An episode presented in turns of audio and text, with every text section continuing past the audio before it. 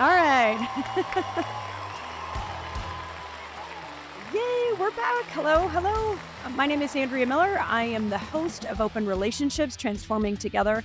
I am joined by co host Joanna Schroeder and our amazing producer, Brian Atkins. We have an amazing guest for you today, uh, Yolanda Renter- Renteria, excuse me. But I just, we're in 2024, folks, at the beginning of a new year, and oh, this year is going to be a doozy. It's going to be a doozy with, uh, uh, you know, on the political front, on the geopolitical front, on, on a lot of fronts.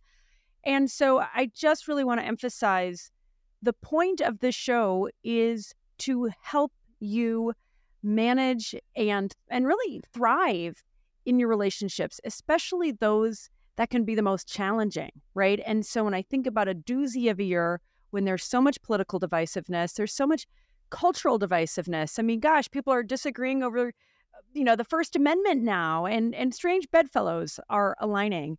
So our mission is to really slow down, create a a wonderful, entertaining space for us to get into really, really important topics uh, and that's relationships. How do we, especially when we disagree or if we're feeling a little uncomfortable, how can we do that better? Um, that's how we thrive in our lives. We know there's a there's still a loneliness ep- epidemic happening. That didn't go away in 2023. There's a mental health crisis that didn't go away in 2023. In a massive way to improve in these critical areas in our lives is to figure out, especially again in in in challenging relationships, how to do it a little bit better, right? Because the the opposite leads to more hurt and heartache and, you know, stomping away and feeling angry and unseen and unheard. So that's the point of the show. Welcome. Thanks for tuning in. So let me introduce our guest. Yolanda is amazing. She has a super cool TikTok and Instagram. Um, Yolanda is a trauma therapist and licensed professional counselor. She is a somatic experiencing practitioner trained in EMDR, Brainspotting, and DBT. We're going to come back to a few of these things. She's an adjunct faculty psychology professor at Northern Arizona University and is passionate about helping people break generational trauma cycles and thrive in their parenting and relationships. So, all the good stuff. Thank you so much for joining us, Yolanda. Welcome to Open Relationships. Thanks for inviting inviting me. I'm really excited to be here. Yeah, same. Um, we are big fans of yours and all the great wisdom that you're uh, putting out there on your social channels. So, my first question in light of the Vatican's recent announcement that allows gay couples to request blessings from their Catholic priests, noting that the church still opposes same sex marriage and labels homosexual acts as intrinsically disordered, progress for sure right definitely some progress not not where we a lot of us want the catholic church to go but certainly some progress i would love for you to comment on your popular post that described homophobia as religious trauma. I think that resonated with a lot of people. Yes thank you for asking.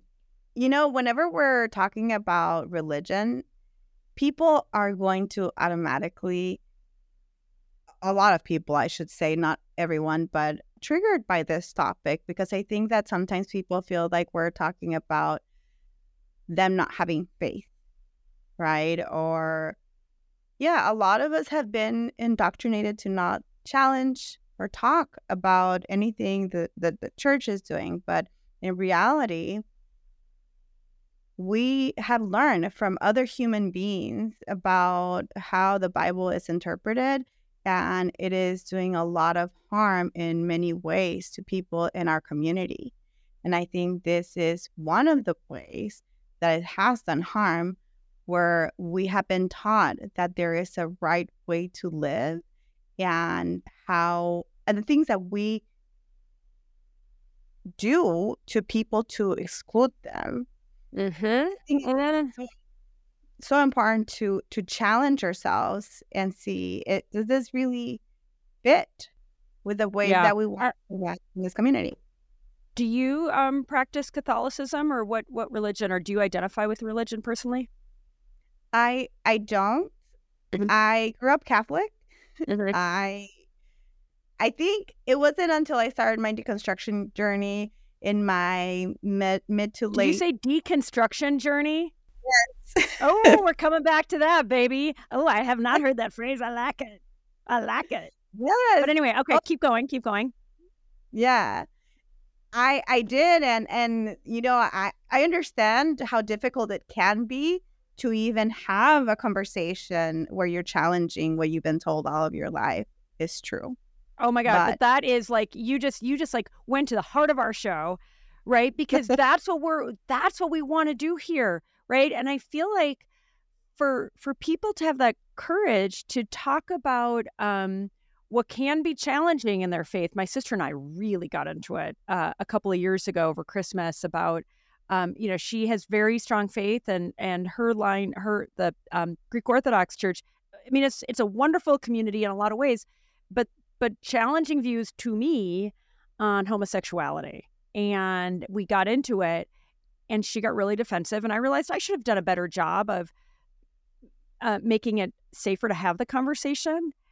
But but what you just said reminds me, and I feel like it's in politics, it's in religion, it's in a lot of things where people suddenly feel like they need to defend an institution, right? Which is a big effing problem rather than saying, hey, let me be curious, right? Let me be open and and both open to describe you know what i what i love or you know but also open to hear where others maybe have doubts right because i feel like that's really where the transformation can occur when we have that openness but it can feel you know very fraught. Abs- absolutely. And it's so yeah. important to understand that whatever we engage in is supposed to add to our life, not take away. And yeah. when it comes to labeling homosexuality as a bad thing, mm-hmm. a lot of times there's broken relationships, there's strained relationship. And in that video, I was talking oh. about how many parents just cut their kids from their lives. A hundred percent. One of our friends, they're uh, a good Irish Catholic family. When the Catholic Church described it as sin, I think a lot of us were disappointed. You know, for as um, as progressive as Pope Francis has been, I think there was something that came out in 2021 that described homosexuality as sin, and it was like, I mean, her fa- they've been Catholic all their lives. They're like, all right, well, that's it. We're out. Our because our gay we we love our gay son we unconditionally love our, our gay teenage son and and you know the the catholic church just lost us which is so unfortunate because there's so much good right exactly. in um you know in these religious institutions we know that there's some challenging aspects in most of them probably all of them but it's a bummer when when the good ends up getting thrown out the proverbial baby with the bathwater mm-hmm. because there's something that's so polarizing right and in a big way right? Because yeah. how are you ever going to feel welcome in a place mm-hmm. that tells you that unless you go against what feels right to you, the thing that if you are open about in your life and with uh, with other people, yeah. that it's actually going to improve your mental health, you have to shut it down in order to belong to this community. And how can you how can you live while you're always trying to suppress who you are? It, it yeah, doesn't work. That, that yeah. Well, and that's what's been hard. I mean, our kids are. I talk a lot about um, my sons. They're 11 and 13, but even my 13 year old, when he was in fifth grade, we moved from New York City to Colorado Springs, so very different culturally, right? And we know that there's homophobia everywhere and there's progressive values everywhere. Um, but there was a boy that he became pals with in fifth grade who uh, said that in the Bible, homosexuality is a sin. And one of my son Nicholas's very favorite people in the world is this wonderful gay man that was his teacher for many years. Our we love you, Richard. We love you. We love you. And oh my gosh, Nicholas was so outraged, and he just it's like he was hurt. He was outraged uh, because we're not a very religious family, and so for uh, this this boy that he's buddies with to um, claim that the Bible says homosexuality is a sin he didn't know what to do with that. Like it was really hard for our family, and it was like, and then one of our one of my friends, I mentioned that to a friend. She talked to the mom, and the mom's like, ah, you know, and it's just like, you know, and I, it's tough. And, and I just wish the church almost made made it easier for it's like, okay, doctrine, fine. I understand there's some, I, I do and I don't. Um, you know, some of the some of the strictures, if you will, from on high, but it almost feels like as a practical way, you almost want these priests of the local parishes and the local churches to say, hey, let me help you work through how to thread this needle. Because it's like, I feel like when you can hold two things that can both be true in tension.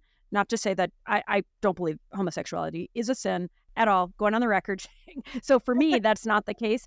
But in, in Catholicism, to say, hey, our doctrine says this, but practically, and I think that's what uh, Francis is trying to do now to say you can get blessed as a gay gay couple, but it just it feels so hard and hurtful. Like it's interesting to me. We have we have some gay friends that are are strict Catholics, and and I honestly I feel like I need to ask them about this because I'm like, how does that work?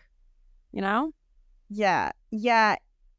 When you hear kids repeating those statements to other kids, I mean, I was 10 once, I was 12, 13 once, mm-hmm. and I know that when I spoke, I didn't really understand. I was just yeah. repeating the things that I was learning. So when totally. we are raised in those environments, we just repeat what we've been told is true. I mean, this is just a general rule for a lot of the ways that we that a lot of our belief systems, right? Yeah. I think one of the biggest misses probably in this conversation of doing the right thing is that there are things that are part of the uh, your identity, like who you are. That if you suppress, you're not going to be happy. And we have seen this mm-hmm over and over again, the highest suicide rates are with teens and people who can't express themselves. Mm-hmm. And so I think that when we look at that and then we look at a lot of things that people are told, you know, is the best way to live their life, like, you know, to not kill someone, uh, not, you know, yeah. cheat and all of these other things. A lot of those are behaviors, and behaviors come with choice. Your identity is not a choice. And the fact that people keep keep thinking that this is a choice just because you're you are choosing to act on what feels right for your identity. Well, totally. And that's I feel like that I, I'm glad you referenced that because that's that's what makes for me when I think about um LGBTQ issues, I feel like there's just a profound amount of like it feels willful, a profound amount of willful ignorance that it's a choice and it's not a choice, it's biological. And I just think about um, these poor, to your point, that these kids eh, are in these impossible situations. They're having to choose between who they are as human beings, their identity, and their family, their religion, uh, you know, that a, a cultural um, norm that that doesn't that excludes them to your point and it's it's heartbreaking you know and i, I admire and I, I applaud the families that like the one that i described our our uh, family friends um, that said you know what? We're going to put our kids over our religion and amen. You know and, and hopefully they can they can do both eventually amen uh, no pun intended um, right? And but your your point i think is the exact right one and i hope for parents and teachers listening who where this they feel a, a healthy tension here or they feel like you know they want to uphold their religion it's like can you make room for these younger people and even the older people let's face it they're they're closeted people in their you know older years who are are living with a lot of hurt and heartache because they they don't want to have to if you will out themselves um because they don't want to be ostracized. And it just it feels like here in 2024, um, that shouldn't have to be such a hard decision for people.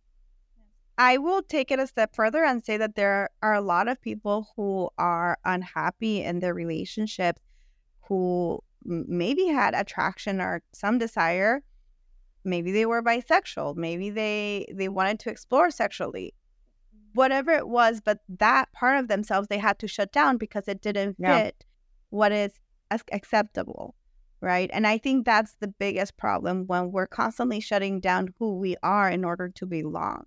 It doesn't mean that there are things that will add to our lives faith, I think it's something that can add to people's lives, like that belief that there's something greater than yourself. Mm-hmm. And you also get to make that choice, right? What you believe in. It doesn't have to be exactly I mean, we have so many different religions, religions, right? Yeah. Like well, can be very religious in very different ways, but that what ultimately makes her life or or gives her life meaning is our connection to our faith or purpose. Yeah.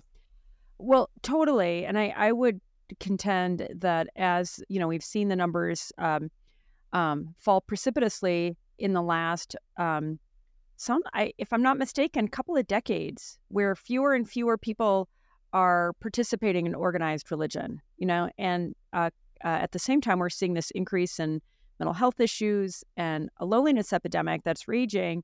It does feel like these two are related, right? Because I feel like the best um, religious communities they're coming together and supporting each other and and you know there's friendships and and that sense of support and and that shared sense of faith and a belief in in a higher power and an organizing organizing principle that that cares and that we all belong like that feels good right and in the absence of that it does make sense where there's kind of an ex- almost like an existential crisis brewing that says what does it all mean do i belong you know you can kind of see why that that you know splintering in faith has pretty massive downstream ramifications a- absolutely. I will share that yep. my mom has always been very open. She's mm-hmm. Catholic. She's been a practicing Catholic all of her life.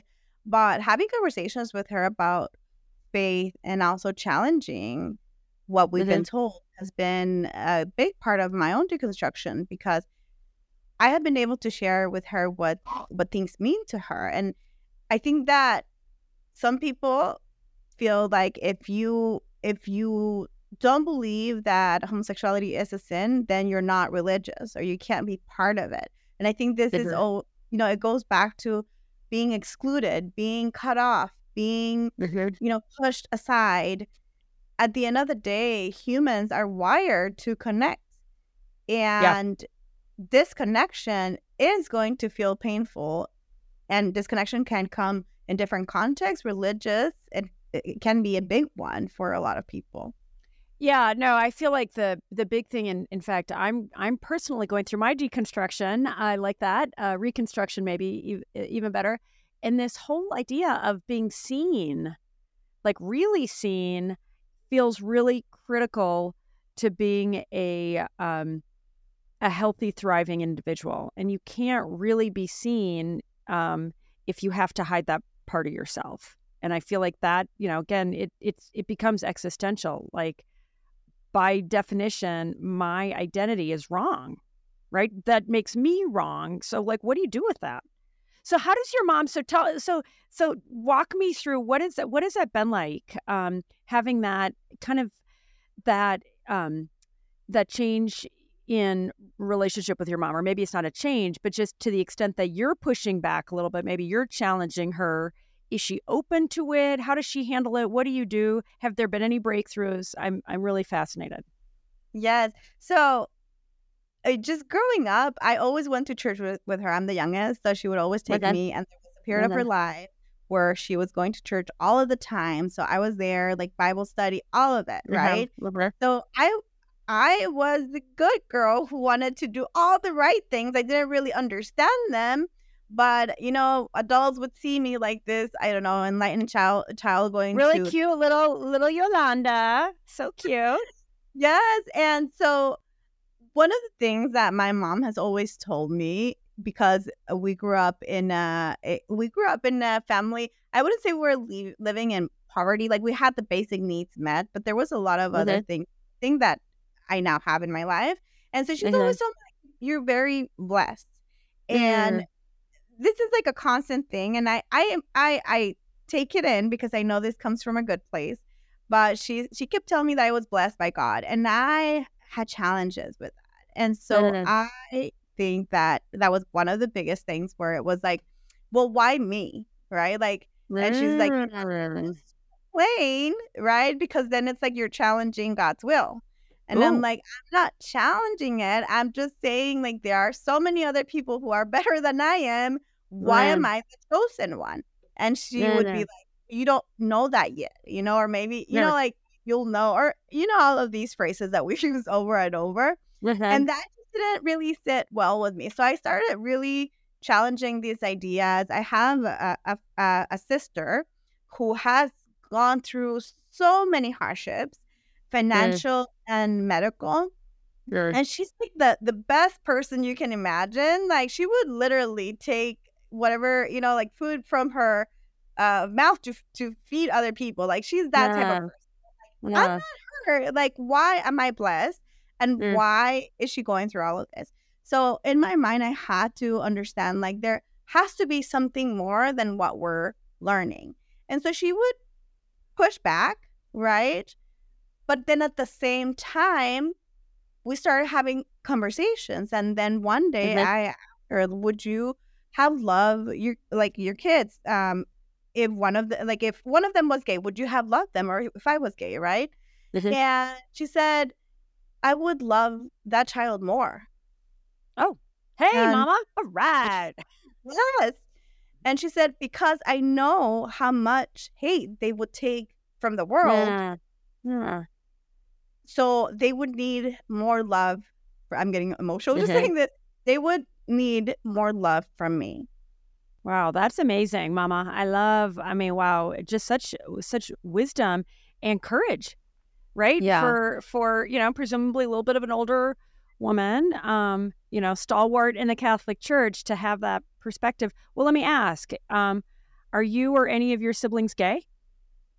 No, no, but I I do have uh, my my niece who is gay. She oh. came out. Oh, oh, oh. Okay. So, what's that relationship like with her and your mom?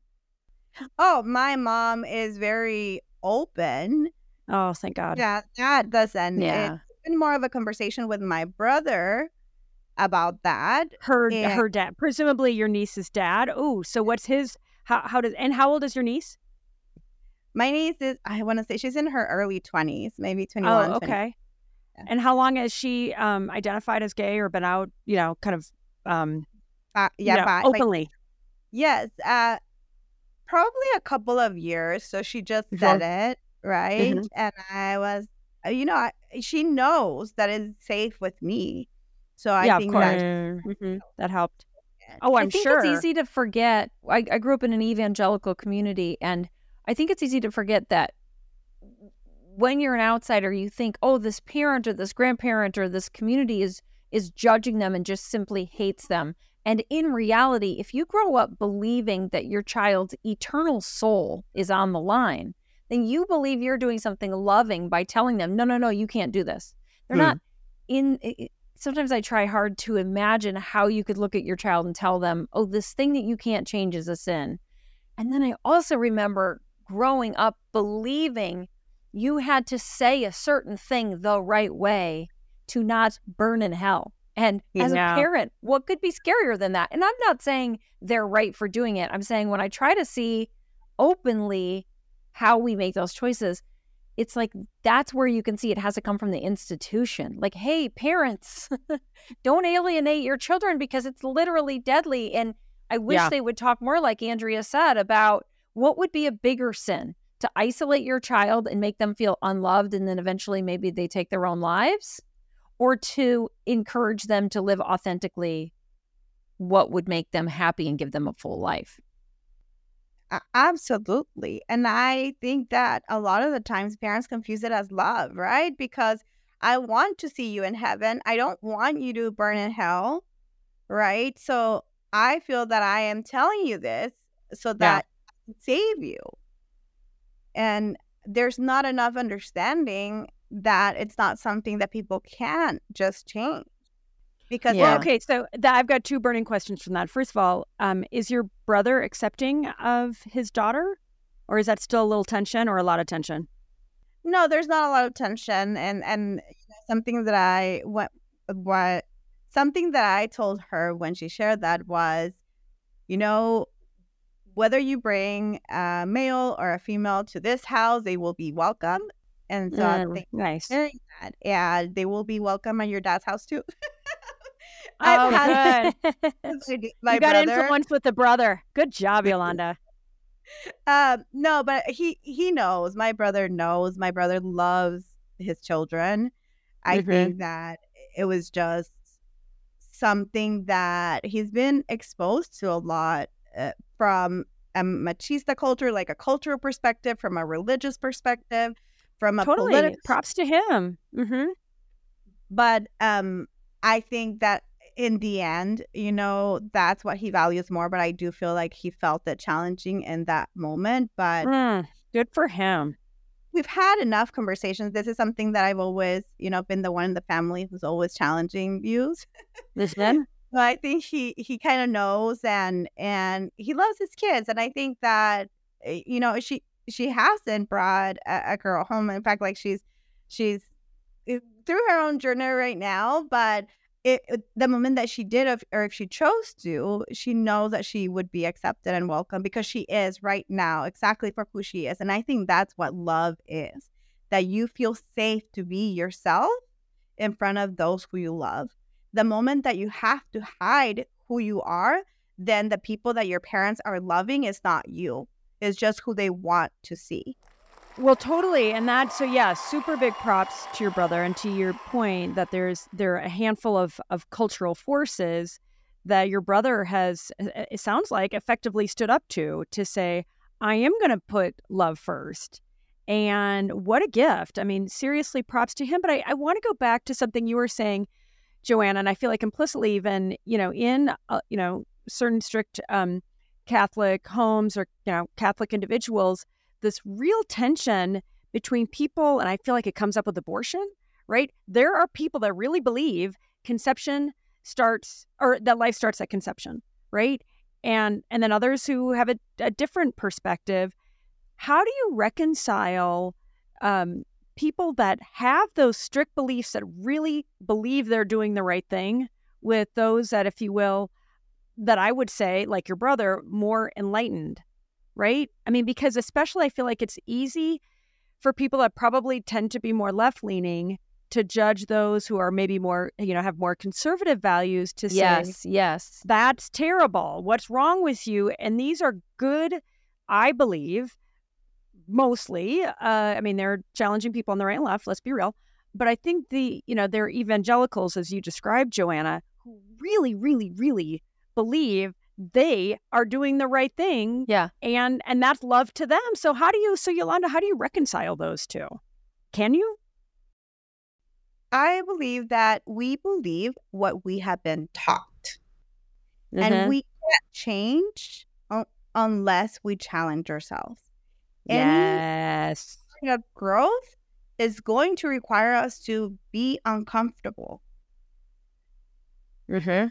And that's inner work. I think that it really. Yeah. helps have conversations in a way where we're not um, demonizing a group of people, when we're not putting Amen. down people's faith, Yeah.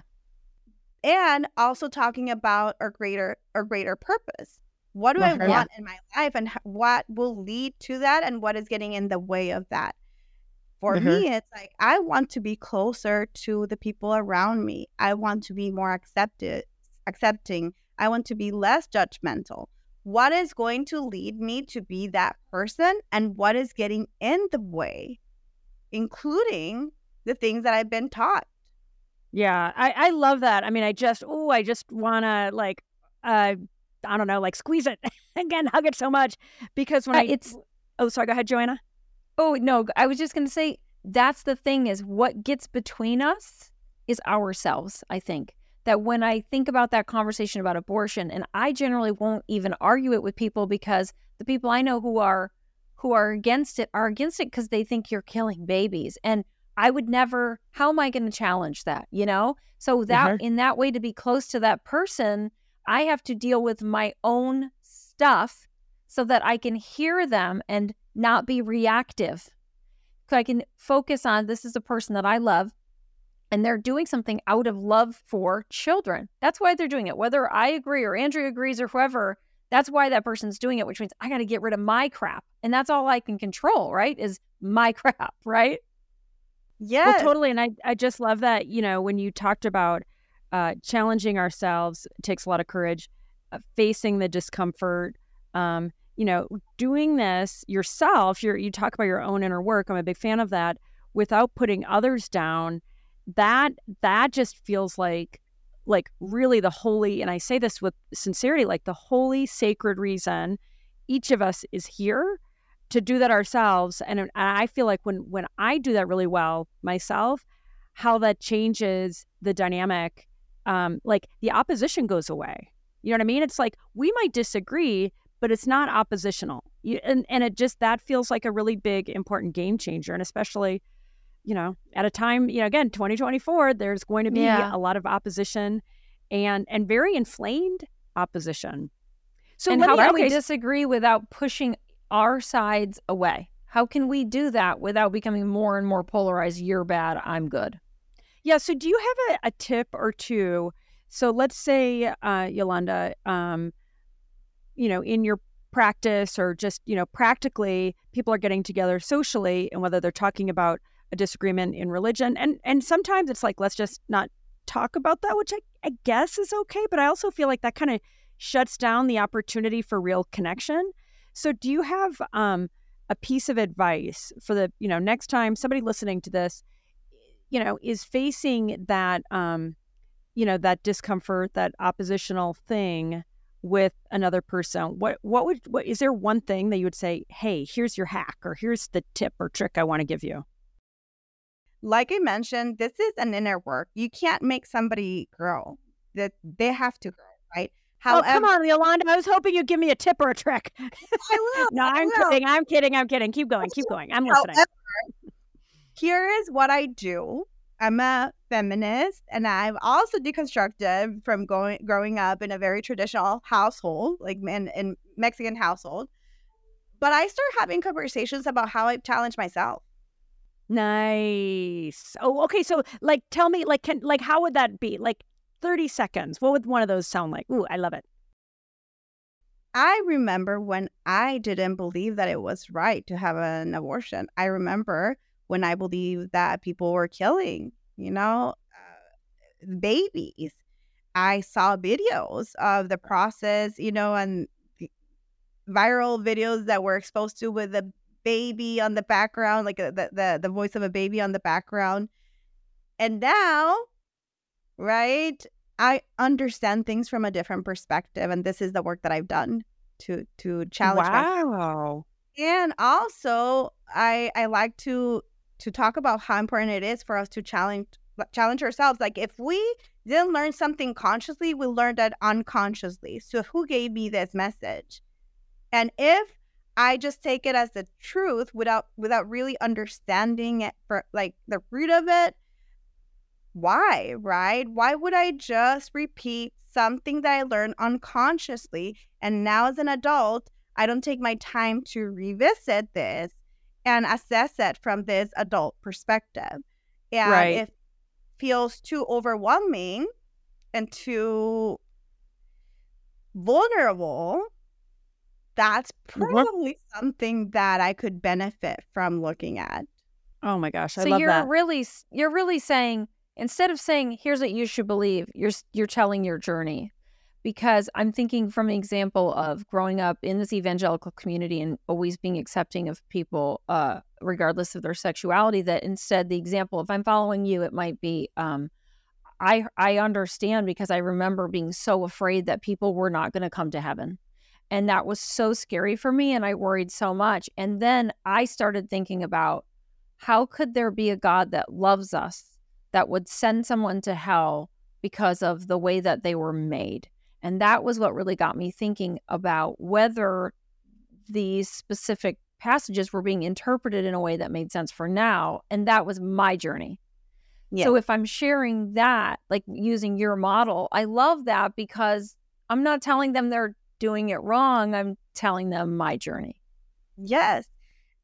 I would say that most of us, unless we grew up in a house that was very liberal or open or progressive, right? A lot of us who believe in abortion rights and that abortion is healthcare, right? Uh, in in um, equality, in human rights. A lot of us who hold these beliefs learned them as adults. So we had a process that we went through, and we had to challenge ourselves to be here. So can we have a conversation about what that has been for us? I, I do this a lot with feminism and it's an ongoing journey for me. I'm 41 next week. Uh, I'll be 41 and I'm still deconstructing from it because I realize that even though I'm this feminist woman who, you know, it's always like pushing her husband to do more around the house and all of these things, right? And it's been that has been a journey. We've been married almost 20 years. Um, I realized that at the end of the day, I was still doing a lot of the, the things that I was complaining about because that this programming run, runs deep. So talking about that has helped so many of the women around me to Amen. start realizing that hey like yes like my needs are important too. Yes like asking for this is not too much. Yes expecting for mm. expecting this is not unrealistic or too demanding. Oh i love it. Good job uh, yolanda. That is awesome and it, it i feel like it can be really scary to um to look at these things and to acknowledge these things but to me it's some of the most important work we can do and and particularly in your field as a healer right to do that work yourself and you know it sounds like you have a close family so it's it's your husband it's your brother it's all the you know you you've got this enormous sphere of influence on tiktok and so forth and it, it takes a lot of courage and just to go back when you talk about what is handed down sincerely unconsciously that deconstruction that really active deconstruction where we where we start asking ourselves some, you know, really kind of basic questions. I think that is one of the greatest ways we can free ourselves and, you know, and and change. I mean, you talk about generational trauma, which I want to come back to, but I feel like that's how we we stop the generational trauma, right? We we we insist on becoming more awake and more conscious, right? It's and so that we can one question, like, mm-hmm. yeah, that one question: Why do I believe this? Yeah. and that that's that that entryway into interrogating our systems that maybe we didn't know were there. I've started doing that in my marriage where I'll be like uh, thinking, assume, assuming the worst of Yvonne and that hot husband that we just that, saw a few minutes ago yeah. before the show started. I'm assuming the worst of something Yvonne's doing. He's being selfish. He's trying to take away my free time, whatever it is. And then I'll be like, why do I believe this? And sometimes maybe he's being a jerk. Other times it's like this is my defensive. Yeah, this I love that, Joanne. That's a good one thing. Mm-hmm. Yeah, I love that. I love that too. Okay, so I want to um, ask you about there was uh, another TikTok that um, did really well where you uh, essentially said it's BS to call out people for being stuck in victim mentality.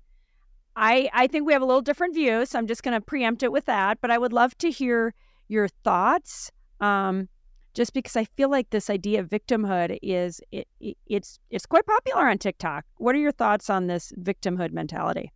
Yes. So I've talked about how people process things differently, including their childhood. And mm-hmm. this is not something that we chose, it just happened.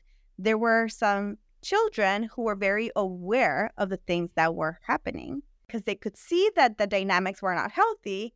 And then there were other kids who normalized what was, was happening.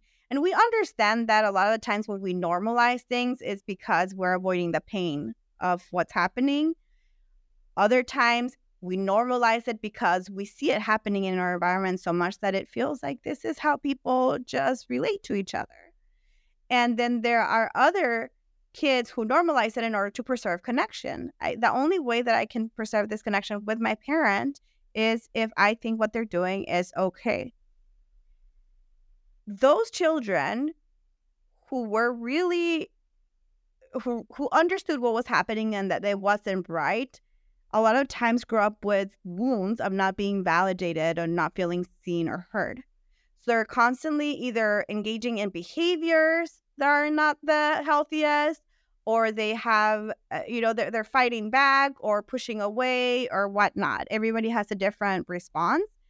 In adulthood, though, the people who can't let go, and you you see it often talked about as being in this victim mentality, is the people who will just repeat how damaging things were to them. But it is not a conscious choice. It is pain that hasn't been processed. People who Yeah. look at that person and just hear what they're talking about because it doesn't fit their experience, a lot of times push away from it. And then the solution for us, um, we wanted to be just get over it, right? And I do I do believe that people can get over things, but it has to be at the right time for them. So the best way for people to get over things is to find out what's missing, right? Mhm. And sometimes just knowing what's missing can bring a lot of healing. Like, oh, what I'm really looking for is for an apology. What I'm really looking for is for a renegotiation of what happened. Will your parent do that? Will they apologize? Maybe Yeah, I'm sure. not. Maybe they're not even sorry about what they did, right? Like maybe they would do it all over again. But in your healing, knowing that that's why it's so hard to get unstuck from that can be what's missing for that person. So I don't really believe in just this judgment around it. Just because I work with a lot of people who have experienced trauma and they will tell me, why can't I get over this? Why, you know, every time I look at my parent, I just feel so much resentment or um I it reminds me of the things that happened. Or why is it when when I drink, right? I start talking about it. Yeah. It, it Yeah. I think yeah, I I think my my feeling is having gone through um a lot of heart uh uh ugh, can't talk heartache and hurt and a fair amount of trauma growing up. I think my my feeling is I mean ultimately it comes down to a choice and and as I referenced a little while ago, lots of deconstruction, lots of reconstruction. As I said for me, I mean to me I, I the thing that I want to teach people um, and we they're all different experiences. Uh, there are people that have gone through way more than what I have, so I, I, you know, again, I want to be sensitive to that. Uh, when I think about um, the meaning that you ascribe to it and the the decision, because I, I do believe that when I mean, it's a little back to like this ignorance gap. If you don't know this is available to you, and and you you get stuck in victim mentality are they to blame? No. Like i don't you know it's like why bother judging? I, what i care about personally is revealing to people that they ultimately have a choice. And i i hear you loud and clear when you think about you referenced um, some of your clients and patients that are saying i want to get stuck you know i want to get out of this victim mentality a great first step right? When I think about the opportunity each of us has, and I believe it fully, uh, each of us has the opportunity to reframe what happened to us. You know, Mhm. I mean, so to me, it's like, are you going to continue to insist? I insisted for a long time that I wasn't important. I insisted for a long time that I wasn't loved enough. And it is total bullshit Mm. right? My parents for sure did the best they could, and that you know, and so I- I'll I'll uh, pivot to generational trauma in a moment. And so that's to me when I think about how do we change the world, I think how can we help these folks that are just you know maybe the door is just just open a little tiny crack so we can you know bang it open you know kick it open so that they can understand that there is I'm getting a little photobomb from my my my sweet my sweet boy nothing like uh, That's just our having your favorite 13-year-old guest host. Yeah, Alex and Nicholas, we love them. Anyway, um, oh, there we go. Yo yo. There he is. You know, uh, home early, you know, given that his finals as we're recording. But as I was saying, and so and and it's actually a good. It's like um, serendipitous, right? Because I have tried so hard to be sincerely a perfect parent, and I am so not a perfect parent. And I've I've dealt with a lot of guilt and regret. I mean, I work way too much. Um, I have very high expectations of my kids, right? And so when I think about um, even I, who am so conscientious about about doing it right and doing it differently than what was done for me, you know, I'm I'm sure when my kids get older, um, they'll be able to look back and say, well, here, you know, here are the five ways you screwed up or 50, 500 ways that you screwed up, mom. What I hope they can say is you did so much right and and what you did wrong is giving me a chance to um to grow right i mean that's how that you know ultimately and Yeah. to frame it and to give it a meaning that is not i'm a victim but instead like i think i am one of the most independent hardworking value you know like i, I have great values right and i and I, i've worked really hard to develop these things and i feel like if i if if i'd been if i'd been raised differently you know sure i might still be happy and successful but i really credit some of the things that i didn't get as the things that have become now my superpower and that's that's Uh, a reframing that's a choice There's this great Quaker story, and I don't know if it's actually true or not, but my grandfather was Society of Friends, and they're pacifists, so they believe Oh, in no mhm. violence, no matter what. Okay, and it's Mhm. a it's a controversial take when you start digging into pacifism because it also means you don't go and viol and defend somebody else. So it- it's oh challenging. never like if somebody is Never. getting beaten So- up oh Right. So my grandfather could not fight in World War II. And he almost went to federal prison for it. And instead, he said, I'll do any other kind of service, but I will not go to war because this is my faith. And um, Well, it was a big sense. fight. I mean, I, I yeah, it does. But it's hard to imagine not Yeah. wanting to fight um, Hitler. You know what I mean? So that's where it gets Yeah, controversial. Like, wow. oh, who wouldn't want to kill Hitler? Well, my grandfather wouldn't have wanted to because he was a pacifist but there's a parable in that in that faith that says um and i think they said it was william penn who said i can't stop carrying my sword because he was like a war hero right Mhm. and this leader in the church said so you'll carry your sword until you're ready to set it down. And it seems so simple but i also feel that way about trauma or this victimhood perspective or whatever it is. It's like you'll carry that until you're ready to set it down and Yeah. being able to set it down it usually takes it's like maslow's hierarchy of needs right what do you need to get to when you until you can get to the point where you can go okay i'm ready to process my trauma because that is like Well, seriously totally. disruptive sometimes But I think, but I think that's the key. And and as somebody who has tried really, really hard to be evolved and to not be a victim, it's like that. My story of of not being enough served me just like the sword. sir you know that physical sword. It serves a a purpose. And you know, so much to me when I think about.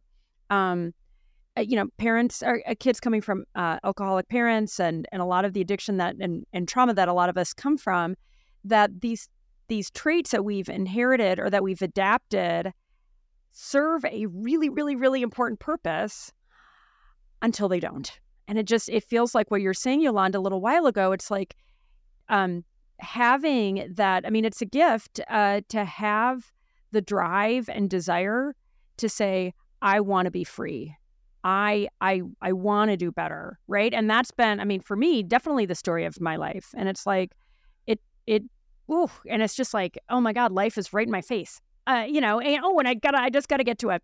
You talk about children as mirrors for their parents. Oh my God, talk about that because that's one of my favorite things that, um, you know, that's bubbled up in in um, your work that I just loved. Yes. Yes. So when we're interacting with kids, we often see this as that dynamic of we are the parent and we're guiding them. But in reality, a lot of things are being triggered by our kids, but it's not them, it's us, right? And so our kids, through their behaviors and their words and and their their emotions, are challenging parts of us. But obviously, this is a process like kids are just being themselves. They are not planning to be anyone, right? They're just being themselves. Whatever is showing up for us, it's because they are that mirror to us. If we pay attention to it, it can be a gift to us because it can help Mm. us grow. A lot of the times, though, we resist it. And so we want to change our child so that they don't trigger us anymore. so that we. Oh my God. Can you say it again? We want to change our child so they don't trigger us anymore. Oh my God. Somebody clubbed me over the head with that phrase.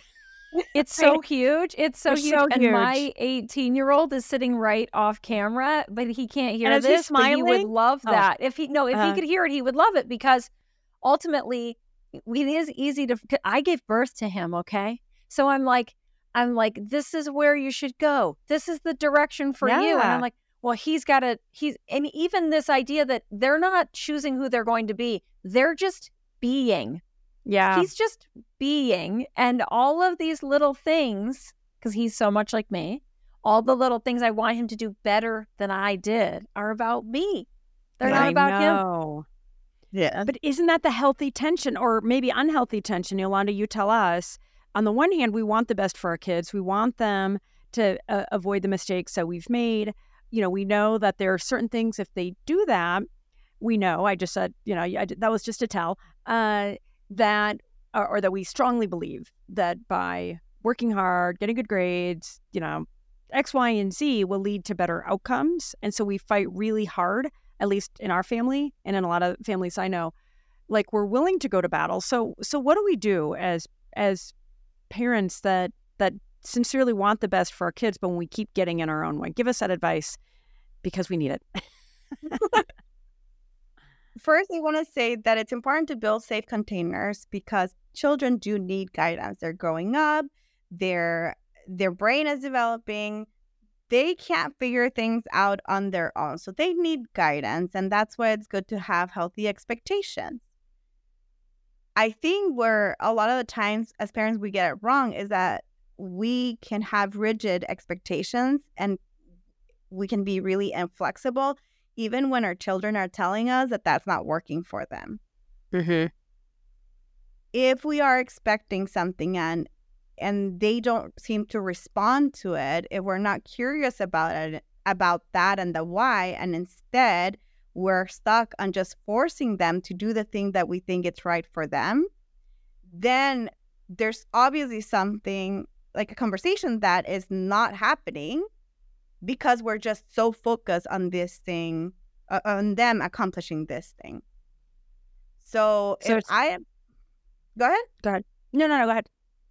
So if I, for example, I believe that it's very important for my child to finish high school and my child is skipping class, instead of me being forceful about you need to do this, I'm going to take your car away and do all of these rules.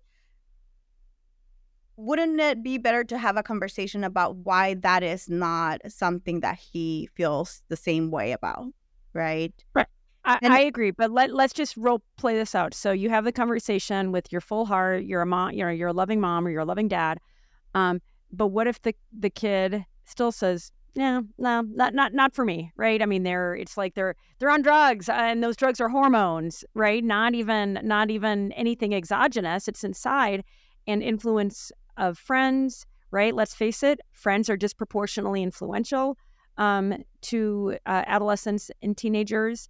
So how do you if if if that converse like that that polite and loving and curious conversation, if you still don't get through, then what do you do?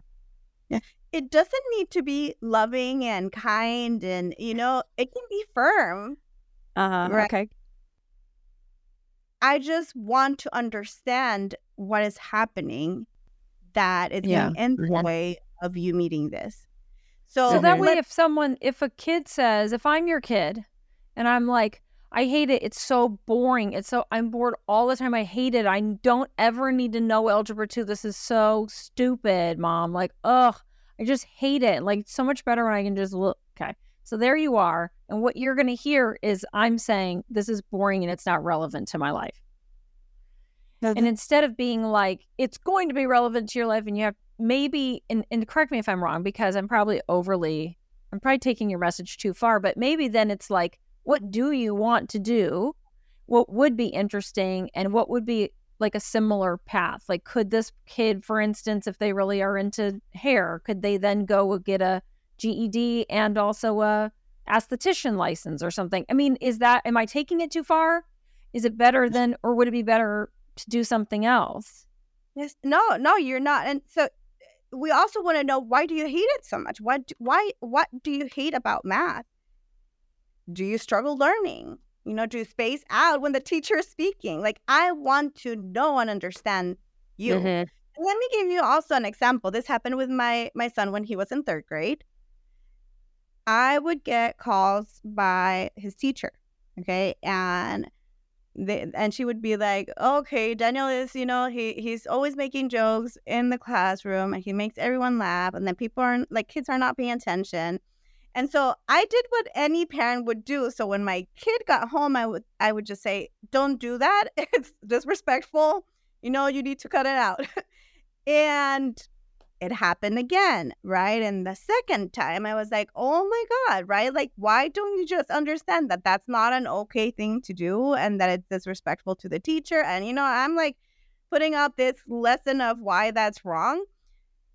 By the third time, I understand that there was something that was missing of the in, the in the conversation, and I hadn't even heard about what was happening. Really, like why was he making all like these jokes and and making people? And so then I was like, okay, I'm gonna put my therapist hat on now. it took me a while. My son is 14 now. He was younger then, but anyway, so my husband and I, you know, sat down and had a conversation with him, and so it was like, it was like, okay, tell us what's happening.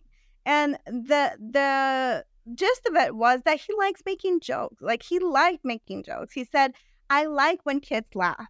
You know, I I feel like connected to other kids when they're laughing. You know, and it just speaks to like the sense of approval from other kids. Mhm. And so then we went to solution, right? Like, well, can you do it during recess? can you Yeah. say this? And he's like, well, we can't because I think it was during was it during COVID? I can't no, it wasn't during COVID. But there was something that they were doing at recess and it wasn't like the same way. Like in the classroom, that's when the jokes We had captive audience in the classroom on the recess. Yes, yes. Monkey bars and football. He football. wants a and, stage. yeah, he needs a captive audience. So Yeah. then it was like, okay, so he could then see because he was being heard and validated. We validated that. Like that makes sense to me, right? Mhm. That okay, like we have to think about a solution because at the end of the day, it's disrupting your teacher's learn um, teaching and the kids learning, and he got that.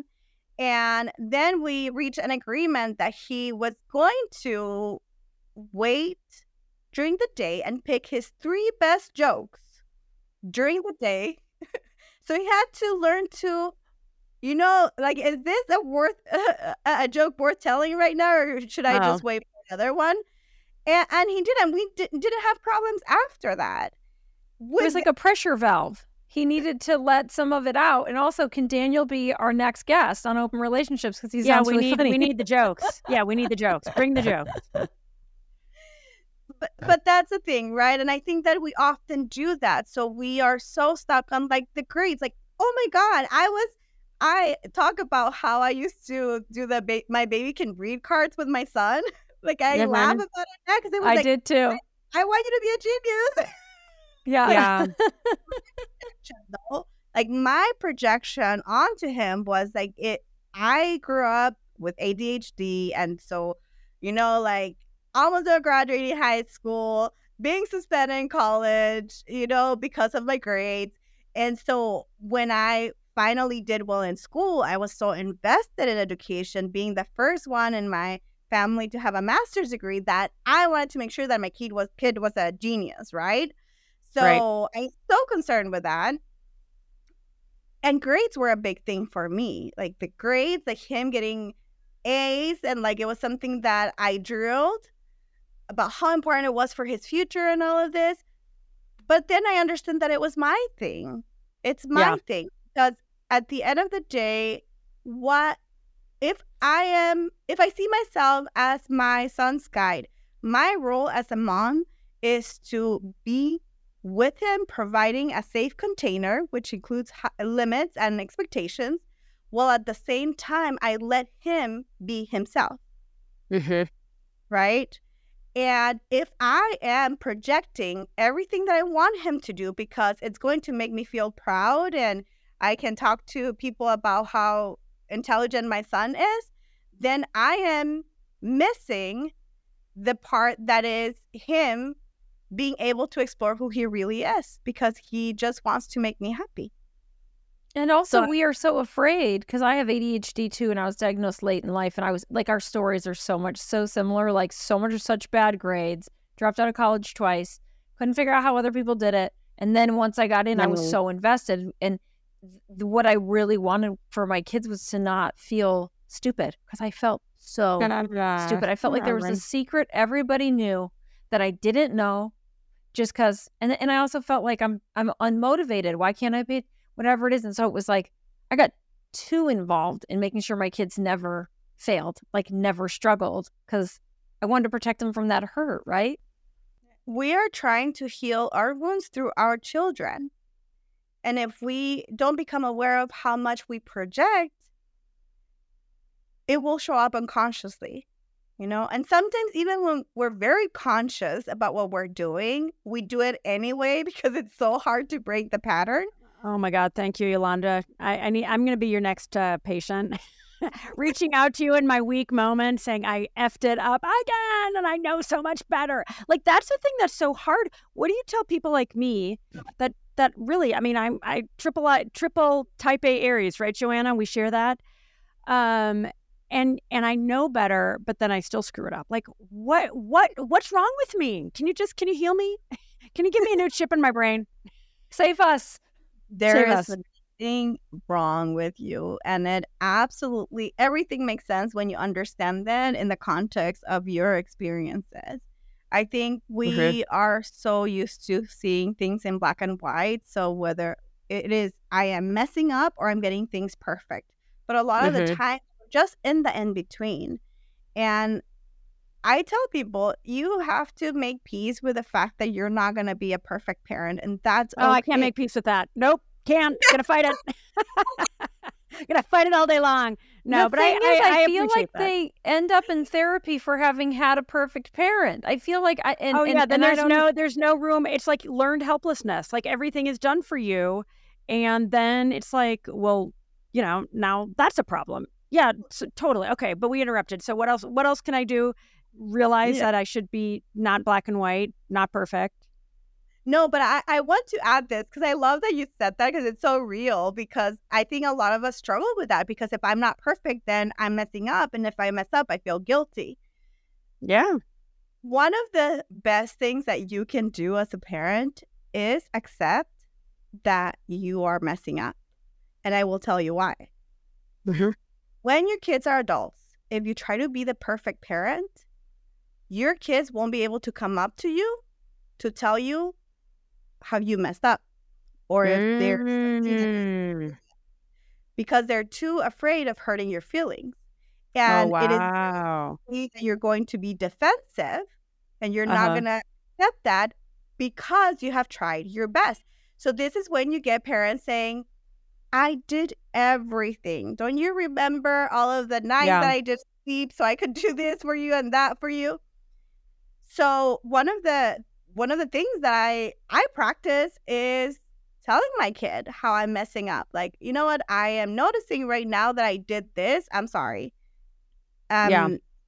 And it's not like a constant apology, but the awareness that I am human, that I'm making mistakes, but that I'm trying because I care. hmm And that's what our Yeah. kids want.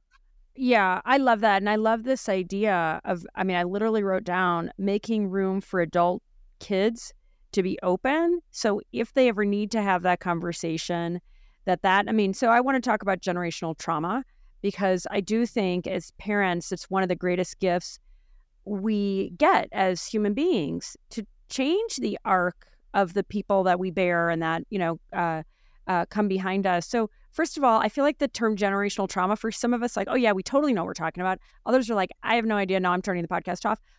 In as simple as you can, um, language, can you just describe generational trauma? And then, you know, what, what you recommend people do about it. And you've talked a little bit, you know, I've, I'm kind of parsing some of the things, but just if you don't mind, just starting with a definition and, and maybe what people can do to change uh, what they've inherited. Yes. Trauma, intergenerational trauma are those things that have been harmful that are passed on from one generation to the next. And most times it's just unconscious, and those become our core beliefs. The way that we see the world, the way that we see ourselves. but they don't feel good. Those are things that we are carrying, whether it is our, in our in our behaviors, in our thoughts, emotionally, that don't feel good, but it is so normalized in our family of origin.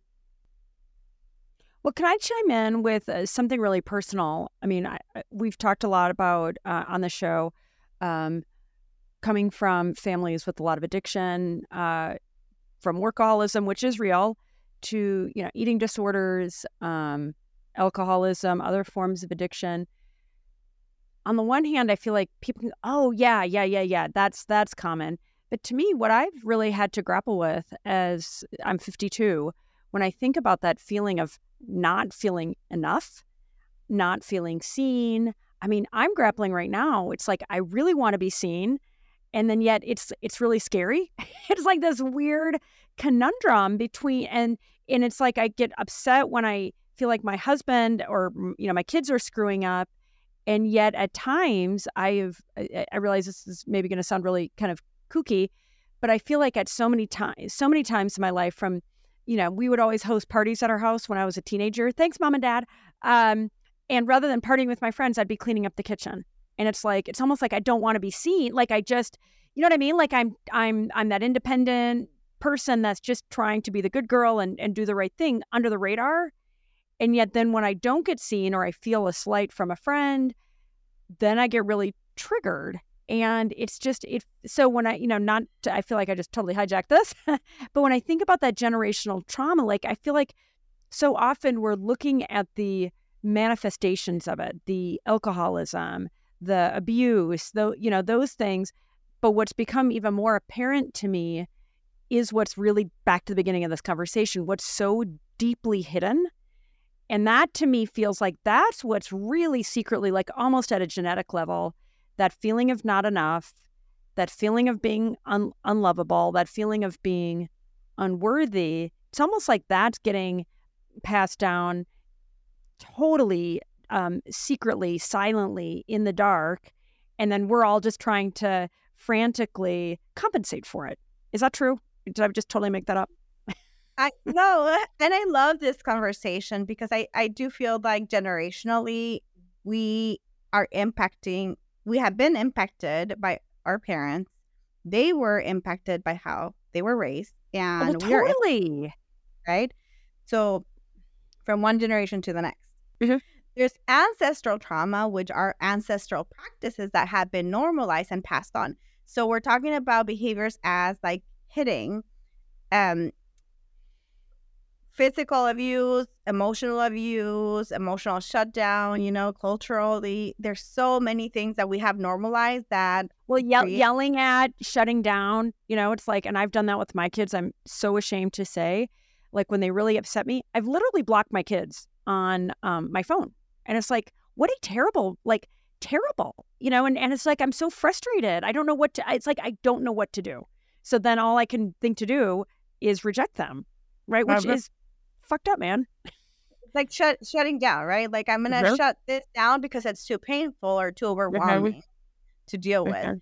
Yes, and I you know, one of the biggest difference that happens generationally, especially now that we're learning so much about mental health and the impact of our um or the, the way that we're bracing our kids on our kids, is that it's shifting how trauma manifests we might have seen, for example, that if our parents were hit, they mm-hmm. might that that's appropriate, and then they hit their kids, right? Or yelled at. I was yelled at a lot as a kid, so I've I've been a yeller, and I've had to really, really, really freaking fix that. Sorry, go ahead. Okay. So those are the things that we're passing on, but or mm-hmm. our responses might change. So maybe the way that our parents cope with it was through drinking, mm-hmm. right? Or yeah. eating. So they found other ways to cope with what was happening. And for us, it might be shutting down, it might be not talking to anyone, right? So the way that we cope with things might be different, but it all comes down the same stream. This Yeah. reminds me of Dr. Terry Real. Uh, we had him on the podcast, and I'm reading his.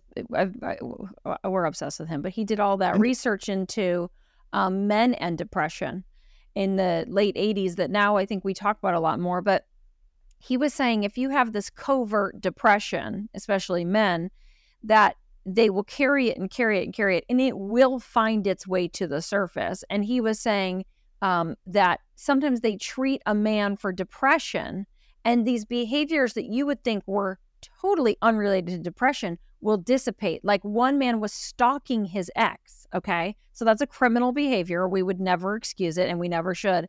But what Terry was saying is once they treated that man for the depression and the trauma of his childhood, the urge to stalk went away.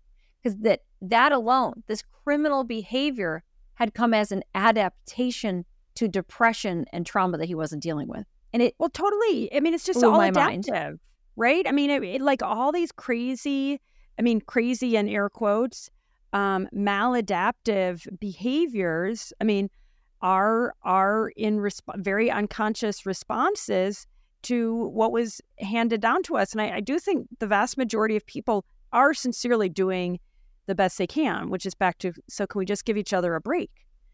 You know, and and then we can give them a break and also not let them keep doing it to us. I had an ex boyfriend that Right. was cheating serially. and he was like, I'm coming to understand it's because that's how I treat my depression. And it was like, okay, cool, I got you, but let's you can do that somewhere else. Yeah. Like, well, yeah, maybe you're not yeah, a bad person, but you don't need Yeah. to do it with me involved. yeah, Yeah, and I I think like there's a difference. So most people and I believe most parents do the best that they can, and I do want to say that that that sentence alone, I think it often triggers people because it reminds some people that their parents really didn't didn't do the best that they could. And I believe that there's there are times even for myself that I that I know that I could be doing better and I'm still choosing not to. The difference is that I try to constantly make the choice to try and attempt to be better. But there are there are parents who did horrible things to their kids. They were aware of the harm that they were causing and they didn't stop it, right? Or or try to do something to change it. When we're talking about children, the dynamic is really vulnerable because a kid has no choice, right? They depend on that parent doing their best and and trying to change their behaviors when we're talking about relational dynamics and there's two adults, yes, when we talk about manipulation, it is complex because of gaslighting. It can be harder for people to leave the relationship. Mm-hmm. However, we are still adults who, if we seek help to try to understand what's happening, we can get out. So if somebody is trying their best with the tools that they have and they're not a bad person, they're just making really poor choices. Yeah. That can only exist in a relationship with someone who accepts the choices and doesn't set boundaries, right? That's what allows that dynamic to continue.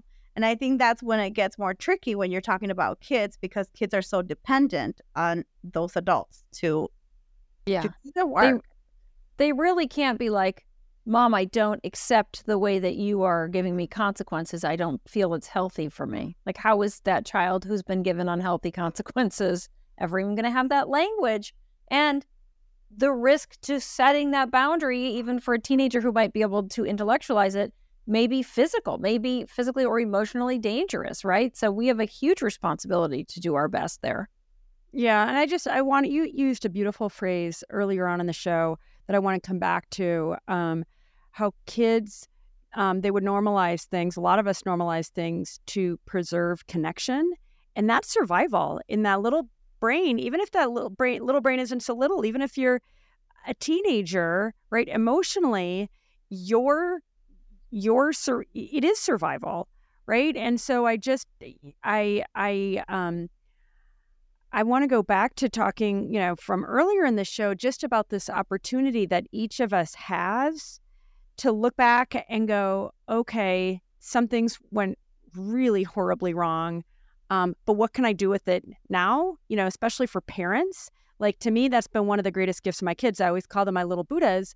Um, because they I recognize Yolanda, they are my mirror, right? They've taught me a ton.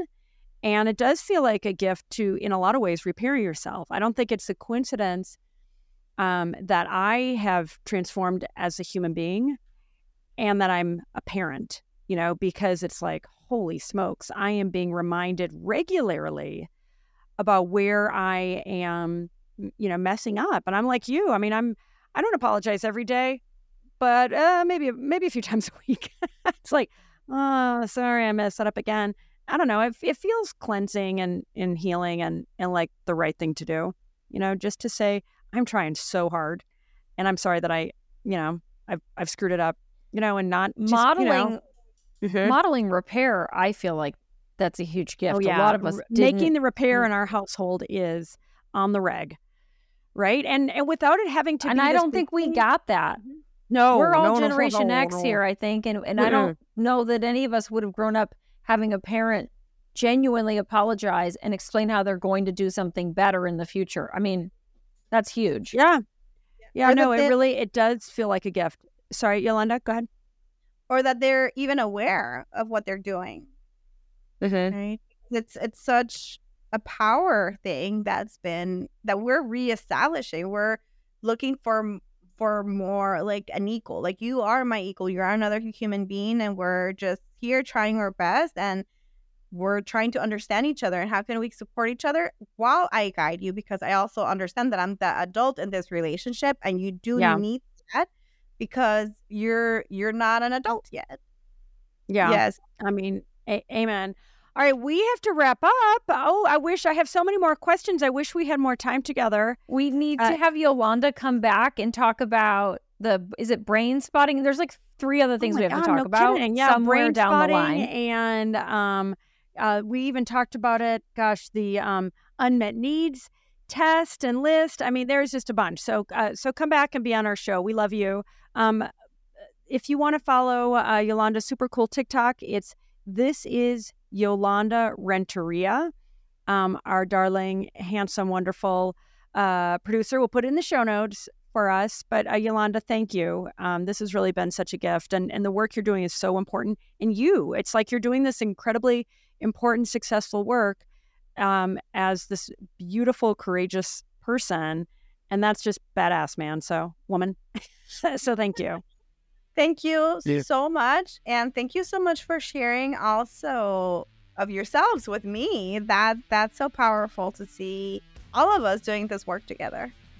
That's how we I think- transform together. They Yeah. work together. hmm That's the goal. Yep. Amen. Okay. Thanks, uh, Yolanda. And um, this is a wrap of uh, Open Relationships Transforming Together. We've got some great guests coming up. So uh, uh, follow us, like us. What else do we say? Um, give us comments. Give us, you know, give us your, your advice. Give us your advice. How do we make the show even better, even You- more? we read all the comments. We really We do read the comments that people leave. So hmm And uh, and just we're we're super grateful for the chance to do this show. It is truly a gift and an honor. And so, to the extent that you're enjoying it, um, we invite you to subscribe. And um, thank you so much. All right, that's Thank the show, you. folks. Have a beautiful day.